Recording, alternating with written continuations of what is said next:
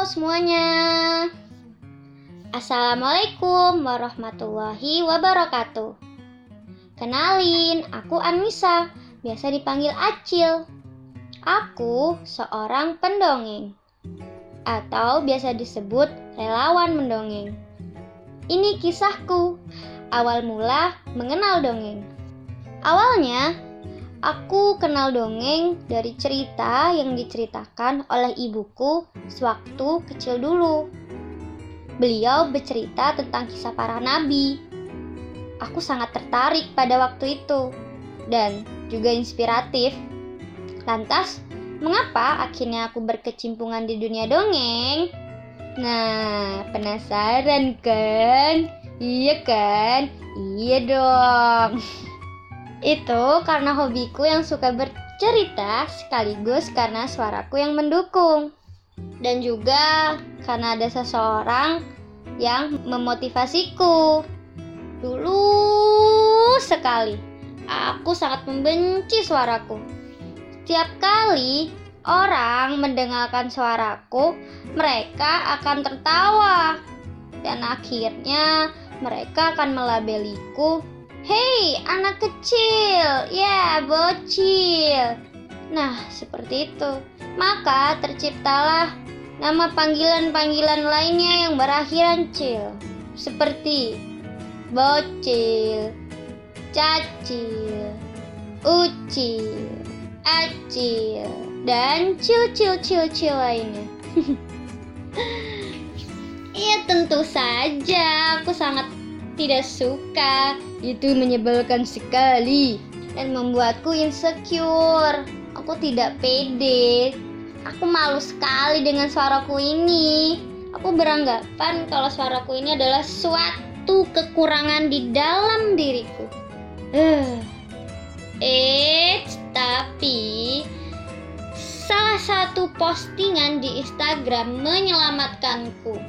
Postingan itu adalah postingan yang mengajak untuk para pengguna sosmed mengikuti workshop sekaligus open recruitment anggota komunitas Gendong Gerakan Mendongeng Indonesia yang kebetulan diadakan di Kota Malang dan memang asalnya dari Malang. Dengan modal nekat dan penasaran, aku pun datang. Wah, asik sekali mendengarkan dongeng dari pendongeng profesional. Beliau adalah Bunda Mora. Beliau adalah pendongeng di Malang. Keren sekali. Aku sangat larut dalam ceritanya. Dan seakan kembali pada masa kecil dulu. Ah, menyenangkan sekali jika mengingat hal itu. Setelah sesi perkenalan diri dan dimintai untuk bercerita, aku merasa senang dan lega. Kenapa begitu? Hmm, karena untuk pertama kalinya ada seseorang yang memuji suaraku. Intinya tidak menganggap suaraku itu aneh, tapi malah sebaliknya, suaraku itu unik katanya. Beliau pun adalah Bunda Mora.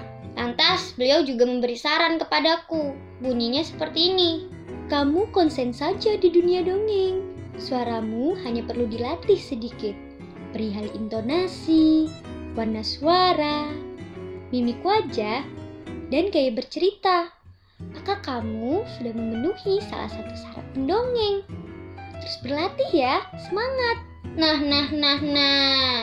Gimana nggak seneng tuh kalau kayak begitu? Suka sekali. Kak, rasanya seperti dihargain. Yang tadinya selalu diremehin karena suaraku seperti anak kecil, yang selalu dianggap seperti anak kecil, tiba-tiba suaraku itu menjadi suatu kelebihanku gitu. Itu sangat ya sangat memotivasi sekali lah. Ditambah lagi salah seseorang, salah satu orang maksudnya, beliau juga memujiku sih, bukan memuji. Intinya sih beranggapan kalau misalkan suaraku tuh juga unik. Dia terus memotivasiku dan dia bilang, Dih, ngapain sih? Pede aja kali, Cil. Udah, suaramu itu lucu. Udah kamu dongeng aja sini aku dengerin. Nah, dari situ meningkatlah kepercayaan diriku. Tambah melesat tuh terbang tinggi ya kan? Weh. yang tadinya sesuatu hal yang kurang atau kekurangan dalam diri berubah jadi kelebihan dari situ juga aku dikenal aku diingat oleh orang lain karena suaraku ini ya karena suara imut-imutku ini ya kan? Ya ampun pedenya saya. Oke dan akhirnya aku pun berpikir kenapa nggak dicoba aja ya? Kenapa nggak coba aja ngedongeng? Ya kenapa nggak masuk aja sih di komunitas gendong? Ya dan akhirnya berakhir di komunitas gendong. Aku pun menjadi anggota komunitas gendong ikut menjadi relawan mendongeng. Yeay. Bener-bener dah. Kepercayaan diriku tuh digembleng habis habisan. Karena kan aku nggak tahu apa-apa. Aku juga awalnya kan nggak suka sama dunia anak. Lebih tepatnya sih aku nggak suka anak-anak. Karena anak-anak itu kan merepotkan lah yang ya Allah kayak begitulah ya. Tapi setelah aku bergabung di situ aku bertemu dengan bunda-bunda lain seperti Bunda Eka seperti Teh Elis seperti Bunda Moza Bunda Bunda Bunda-bunda yang lainnya dan teman-teman yang lainnya aku jadi merasa oh seperti ini anak-anak oh kalau misalkan anak-anak itu memang sepertinya kalau misal dimengerti dan bla bla bla lainnya. Mereka itu sebenarnya lucu-lucu mereka itu polos senyum mereka itu menyenangkan hati. Wah oke okay, sekarang next aku beritahu kegiatan di komunitas gendong ye. Jadi yang pertama awal masuk itu ya pastinya perkenalan lah ya dengan kenalkan dengan apa teman-teman komunitas gendong gitu kan anggota-anggota lainnya. Dan yang kedua itu ada pelatihan namanya pelatihan pelatihannya namanya nggak tahu cuman itu adalah pelatihan olah vokal. Kalau olah vokal ini meliputi seperti ini contohnya seperti ini A I U E O tapi dengan warna suara yang berbeda. Misalnya A I oh eh oh seperti itu. Tuh jadi melatih warna suara kan beda-beda. Dan itu bisa dibolak-balik sih. Dan yang selanjutnya adalah e, mimik wajah. Nah mimik wajah ini sebenarnya hampir sama dengan e, teater juga. Jadi biar wajahnya nggak kaku ketika berekspresi di depan anak-anak kita tuh harus berlatih merenggangkan otot-otot di wajah. Misal mulutnya dimonyong-monyongin lah ditarik ke samping lah. Atau enggak hidungnya kembang kempis. Terus matanya di ini diplototin kadang sipit. Terus alisnya naik turun lah. Nah seperti itu. Intinya ekspresi-ekspresi yang sangat-sangat sangat jelek. Tapi itu ampuh banget sih jadi merenggangkan otot-otot di wajah yang kaku-kaku jadi tidak kaku. Kan dongeng itu juga harus ceria gitu kan ya? Iya seperti itu. Selanjutnya itu penguasaan cerita. Nah penguasaan cerita ini ya kita harus bener-bener kayak ngebikin ceritanya seperti apa. Ini pas nggak sama anak-anak yang usia begini dan begini? Nah seperti itu. Terus pas nggak sama karakter kamu? Kayak gitu. Bisa nggak kamu uh, main yang seperti ini nah seperti itu juga ya gaya berceritanya juga digembleng juga ada improvisasi juga nanti. Nah, itu lanjut lah ya. Dan yang ketiga, itu kegiatan rutin di komunitas gendong itu namanya piknik dongeng. Itu baru-baru ini sih sebenarnya. Dan diadakannya itu hari Kamis dan Minggu. Dari Kamis biasanya diadakan di dekat taman kampus UM. UM itu Universitas Negeri Malang ya. Dan di hari Minggunya dilaksanain di alun-alun Kota Malang. Jadi di dalam kegiatannya ini adalah kegiatan bercerita bergilir. Bergilir cerita tuh melingkar, ada kadang zigzag kayak begitu. Nanti setiap orang itu akan bercerita dengan gayanya masing-masing ya kan, gaya bercerita masing-masing entah itu menggunakan properti atau enggak. Nah itu ceritanya itu disambung menyambung kayak gitu. Jadi konsepnya itu kayak sambung lagu nah kayak gitu. Tapi itu cerita gitu.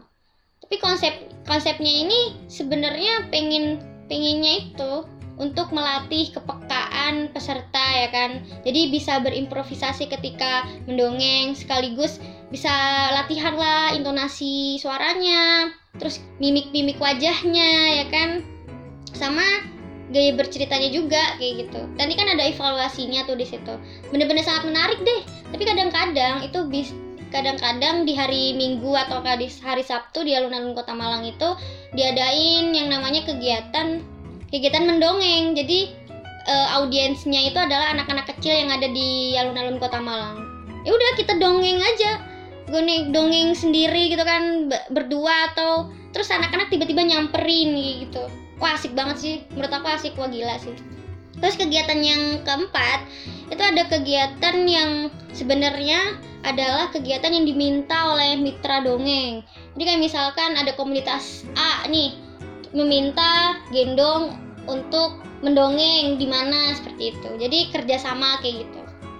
Cuman kadang yang kegiatan ini bisa dilakuin oleh 2 sampai satu orang atau siapa aja yang sedang lenggang dan sedang mau di situ. Nanti nanti ada ada ini juga ada ada latihannya juga kalau misalkan masih sempat kayak gitu.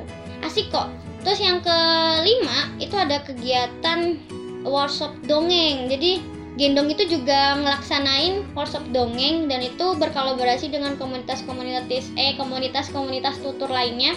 Nah, di situ bisa ngundang uh, pendongeng profesional, misal Kak Ayo, misal Kak Rona Mentari untuk ngasih uh, materi, pelatihan ngedongeng dan tips-tips mendongeng lainnya, inspirasi inspirasi mendongeng lainnya. Dan yang kegiatan yang keenam, ini kegiatan yang diadakan hampir rutin sih, jadi kegiatan festival mendongeng. Jadi untuk memperingati Hari Mendongeng Sedunia atau Hari Mendongeng Indonesia gitu. Jadi di sini juga melibatkan tentunya komunitas-komunitas tutur lainnya yang di Malang kayak gitu. Ya juga melibatkan oleh uh, kearifan lokal di sana kayak gitu. Ada boots-boots kegiatan ada boots-boots makanan dan segala macamnya. Ya nggak juga melulu dongeng ada juga bricks dance dan segala macamnya. Cuman di sini lebih ke fokusnya sih lebih ke pendongeng yang mendongengkan dongeng gitu kan. Yaitu pendongeng profesional macam Kak Rona lah ya. Bunda Inge Bunda Mora Teh Elis dan lain-lainnya.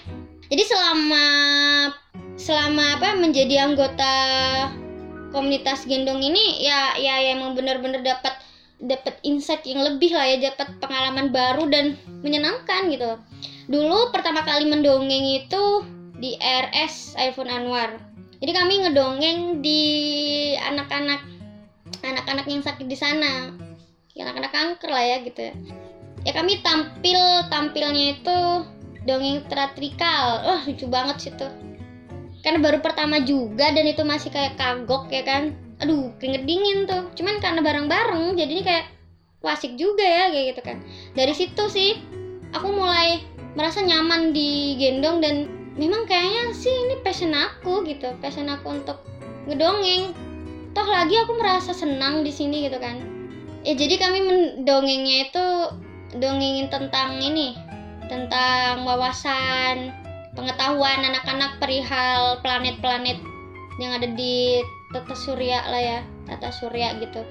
Ya utamanya sih planet bumi. Jadi e, merepresentasikan apa ya mengajarkan atau bukan mengajarkan ya memberi apa kayak gitu ya untuk membuang sampah pada tempatnya kayak gitu kayak gitulah. Jadi kami tuh mendongeng sekitar lima orang waktu itu lima orang atau sampai enam orang. Agak-agak lupa sih masing-masing dari dari pemainnya itu ya dengan perlengkapannya masing-masing karena teatrikal ya. Ada yang pakai hula hoop jadi jadi ini jadi Saturnus ya kan? Ada-ada aja kak pokoknya deh. Dan sesuai dengan karakter yang dimainkan. Dongeng ini nih yang di Saifun Anwar ini waktu itu itu udah lama ya. Itu berkolaborasi dengan sahabat anak Malang dan ngelup.co terus tuh belajar terus jadinya. Pokoknya nyenengin banget deh. Dongeng dan terlibat dengan dunia anak. Dari situ juga sih sebenarnya karena kumpul-kumpul sering kumpul-kumpul sama bunda-bunda dan juga ya ayah juga sih itu jadinya belajar tahu untuk uh, mendidik anak. Bukan mendidik ya lebih tepatnya kayak apa ya? Ya intinya mendidik lah ya mungkin ya istilahnya apa gitu ya. Itu anak itu seperti apa kayak gini ini kenalin dulu anaknya pengen apa dan segala macamnya lebih lebih tahu pelajaran namanya parenting kali ya ya seperti itu. Wah udah banyak kan aku ngebahas tentang komunitas gendong. Nah nah nah nah, nah. nih nih nih. Buat kalian semua buat teman-teman semua nih yang dengerin podcast ini yang penasaran dan tertarik dengan keseruan kami di komunitas gendong bisa banget dikepoin di Instagram gendong Indonesia dan lain-lainnya. Ya, selanjutnya ya. Ini yang terakhir. Harapanku itu uh, untuk dongeng dan mimpi aku tentang dongeng itu adalah hmm, adalah aku tuh ingin dongeng itu terus ada dan gak punah kayak gitu. Aku juga pengen ngedongeng terus bahkan di tempatku berasal nanti kalau misalkan aku udah balik dari Malang kayak gitu karena kan di kalau di tempatku itu ngedongeng apa ya nggak ada hampir nggak ada. Mereka semua sibuk dengan dunia yang sekarang kayak gitu kayak main game. Sebenarnya bagus main game perlatihan untuk latihan untuk ini. Kalau misalkan berlebihan juga kan sayang kayak gitu. Tapi nggak apa-apa lah intinya aku pengen ngedongeng lah gitu. Di mana pun itu pengen ngedongeng. Impianku sih ya ingin menebarkan kebaikan lah ya. Kebaikan, kebahagiaan melalui media dongeng atau media tutur itu sampai pelosok Nusantara. Pokoknya udah dijejelin lah satu-satu gitu kan. Bahkan kalau bisa nih di luar negeri gitu. Pokoknya intinya di Indonesia dulu aja, hehe. Ngapain sih? Dan yang dan harapanku juga semoga semoga nih ya anak-anak tetap tertarik dengan dunia tutur ini dan ikut melakukan hal yang sama mendongeng juga karena sebenarnya anak-anak kecil tuh banyak pengen taunya dan suka banget bercerita loh. Ya kayak kita harus memantik gitu gitu kan untuk anak-anak tuh mau untuk untuk bercerita dan segala macamnya. Menurutku dengan mendongeng itu aku merasa kebahagiaan yang nyata. Sangat bahagia. Ekspresi tulus mereka kadang yang gak suka kadang yang suka. Jadi ngerasa wah adem banget hati gitu emang sih energi akan terkuras abis. Tapi jadi balik lagi balik ke energi positif selanjutnya. Dan hal itu untuk bekal untuk melanjutkan hidup kayak gitu. Kayak kesenangan sendiri kayak ke ini kayak lagi ke alam kayak gitu. Ya hampir sama lah kayak gitu. Ya udah nih teman-teman semuanya. Semoga podcast ini ceritaku ini menginspirasi kalian, menginspirasi teman-teman, dan bermanfaat tentunya ya. Yuhu, selamat mendengarkan dongeng. Sampai jumpa. Semoga bahagia. Bye bye. Yeay. Eits nih ada pesan dulu nih, bentar-bentar. Bila pesannya adalah apa pun itu, kebaikan, kebahagiaan, yang disalurkan ke orang lain akan membawakan dampak yang menyenangkan dampak yang membuat hati itu menjadi sejahtera lah istilahnya kayak begitu Yuk berbagi kebaikan, berbagi kebahagiaan. Salam dongeng, salam literasi, salam dunia anak. Ye. Nih pengen dengar nggak suaraku kalau misalkan dongeng kayak gini? Ci, halo semuanya. Wak wak wow.